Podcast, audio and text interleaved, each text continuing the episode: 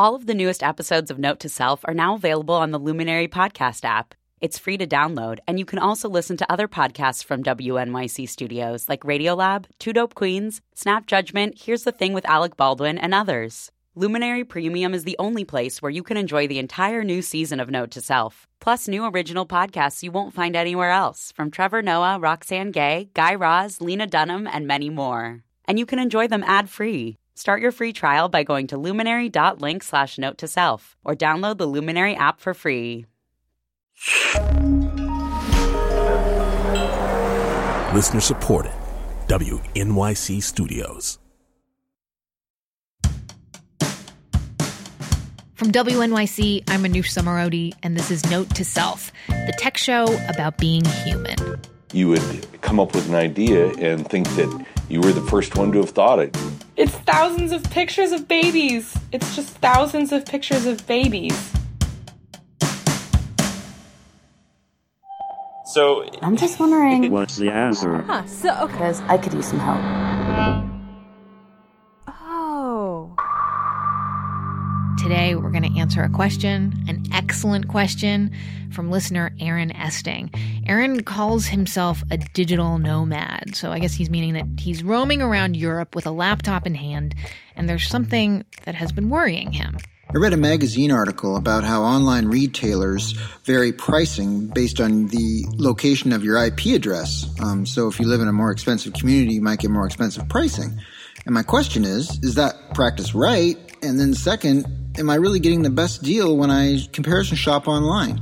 I feel like Aaron might have recorded that in like a Turkish bath. You can hear the echo there. Who knows where you are, Aaron? But your question is incredibly timely. And not just because I just looked this up, two thirds of us now shop online at least once a month. I know I am more than that. Your question is timely, though, also because so many questions are starting to be raised about the algorithms that decide what ad or price we each as individuals see on our computer, and more broadly, whether these algorithms in fact discriminate in all kinds of ways. For example, Carnegie Mellon researchers discovered that Google was showing ads for executive level jobs to men more than women. Like, do algorithms discriminate? People make algorithms, right? Okay, that's a show for another time because today we're going to focus on the specific pricing question. I'm Robert Phillips. I'm professor of professional practice at the Columbia Business School. Professor Bob Phillips also founded a company that helps financial institutions figure out their price points. Some of the largest banks and financial service institutions in the world use our software. Bob says there are two different ways that retailers price things for us online. The first one, you may have heard of it, it's called dynamic pricing, which is changing the prices over time. And Amazon, for example, does this quite a bit. So, as people know, if you go to Amazon to buy something in the morning, it may have a different price in the afternoon. Yeah. And you know, like the airlines have been doing this forever, right? You're like, oh, why didn't I buy those tickets to Florida last month? Ugh. Okay. So that's dynamic pricing. And then there's the second, which is more controversial way of things getting priced. The one that our listener friend Aaron is asking about. This one's called price differentiation. Price discrimination or price differentiation is simply put trying to charge different people different prices for the same item based on differences in their willingness to pay. So companies buy all kinds of information about us. What'd you buy at Target last week? What's your credit score? Are you a parent? They feed all this information into the computer databases and it helps them figure out how much time will we spend shopping and how much money will we be willing to spend?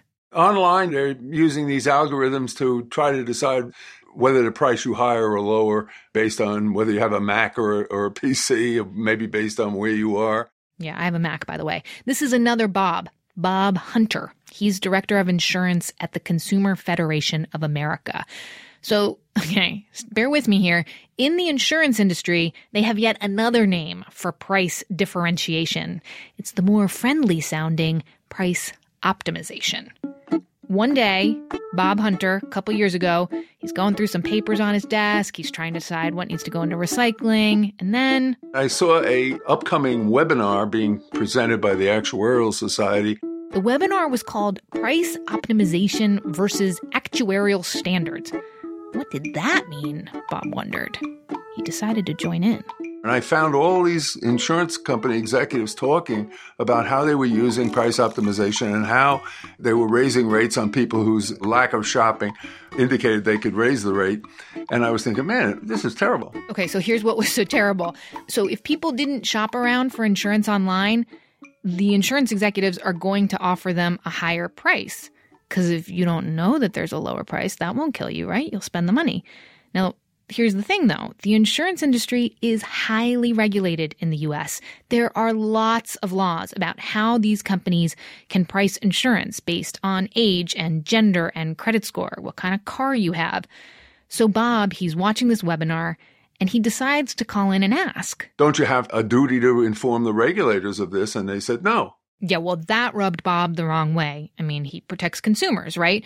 So, as he explained it to me, like, let's say you have two women they're of the exact same risk, the same age, the same driving record, same car, everything. Those two women today, uh, under the law, have to pay the same price. But with price optimization, if one of those women doesn't comparison shop, she may be offered a higher price. But what if one of those women has to work two jobs and has, I don't know, lots of little kids and just doesn't have the time to do comparison shopping? Is that fair? Bob Hunter thinks it's actually illegal. And so far, seven states have agreed with him. Over the last few months, those states have banned price optimization in the insurance industry. And the insurance companies almost slipped it by. If I wasn't reading what is normally pretty boring stuff, I, I, which I normally toss in the can, I, they probably would be doing it and we probably still wouldn't know about it.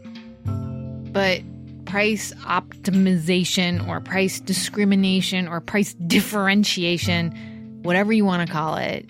I admit to not comparison shopping for paper towels or back to school supplies or my shoes sometimes online. That's what I told Bob.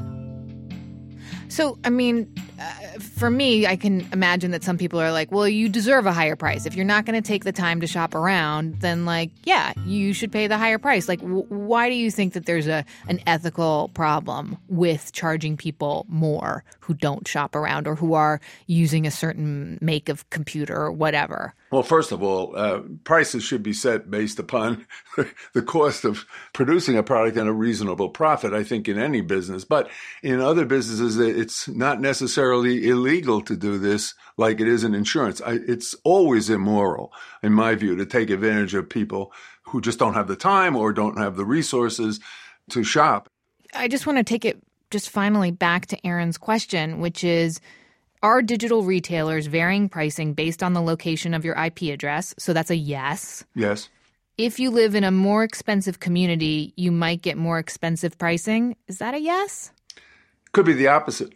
Could be that if you live in a poor community, you get more. Yeah, I think it may depend on the product, but I think in uh, the research that I've seen says that uh, poor people shop less and therefore they're going to pay more. So if you're in a zip code uh, where there's more rich people, that's at least one factor that would probably benefit you uh, uh, in pricing.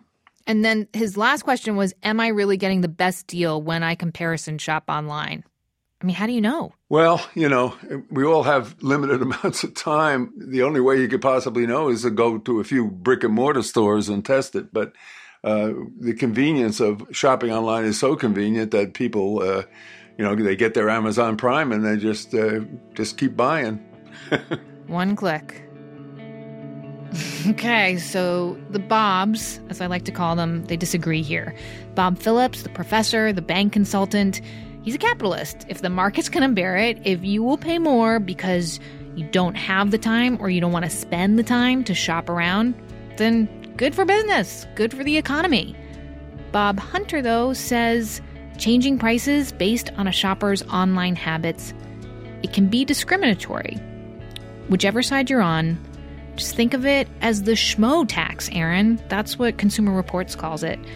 If you can't or you don't take the time to find a lower price, you will pay for it. And that is what the two Bobs do agree on. That annoying old fashioned advice that if you want the best price, you gotta shop around. All right, next week, we're talking texts from your exes and why people send each other like the craziest messages. Everyone has an ex, and every ex will text you. It's just what people do, especially when you have a drink. It's the first thing you do. You have a drink, you reach for your phone, you text your ex. Have you ever received a crazy text message from an ex boyfriend or an ex girlfriend, an ex special someone? Have you ever sent a crazy message to an ex? We want to hear about them. Record a voice memo on your phone, email it to us at note to self at wnyc.org. And be honest. Like, we don't have to use your name if you don't want us to. We, we, we just want some juicy stuff. Send it our way. And hey, here's one more ask of you. Take a second when this is all over, after you find that text, and go and subscribe to Note to Self. It's how we get our podcast to reach more people. It's an algorithmic thing, whether it's discriminatory or differentiationality or whatever kind of algorithm. Anyway, that's how it works. So do us a solid if you would. Anyway, the team is Andrew Dunn, Jen Poyant, Ariana Tobin. I'm Manoush Zomorodi. It's Note to Self. We'll talk to you next week.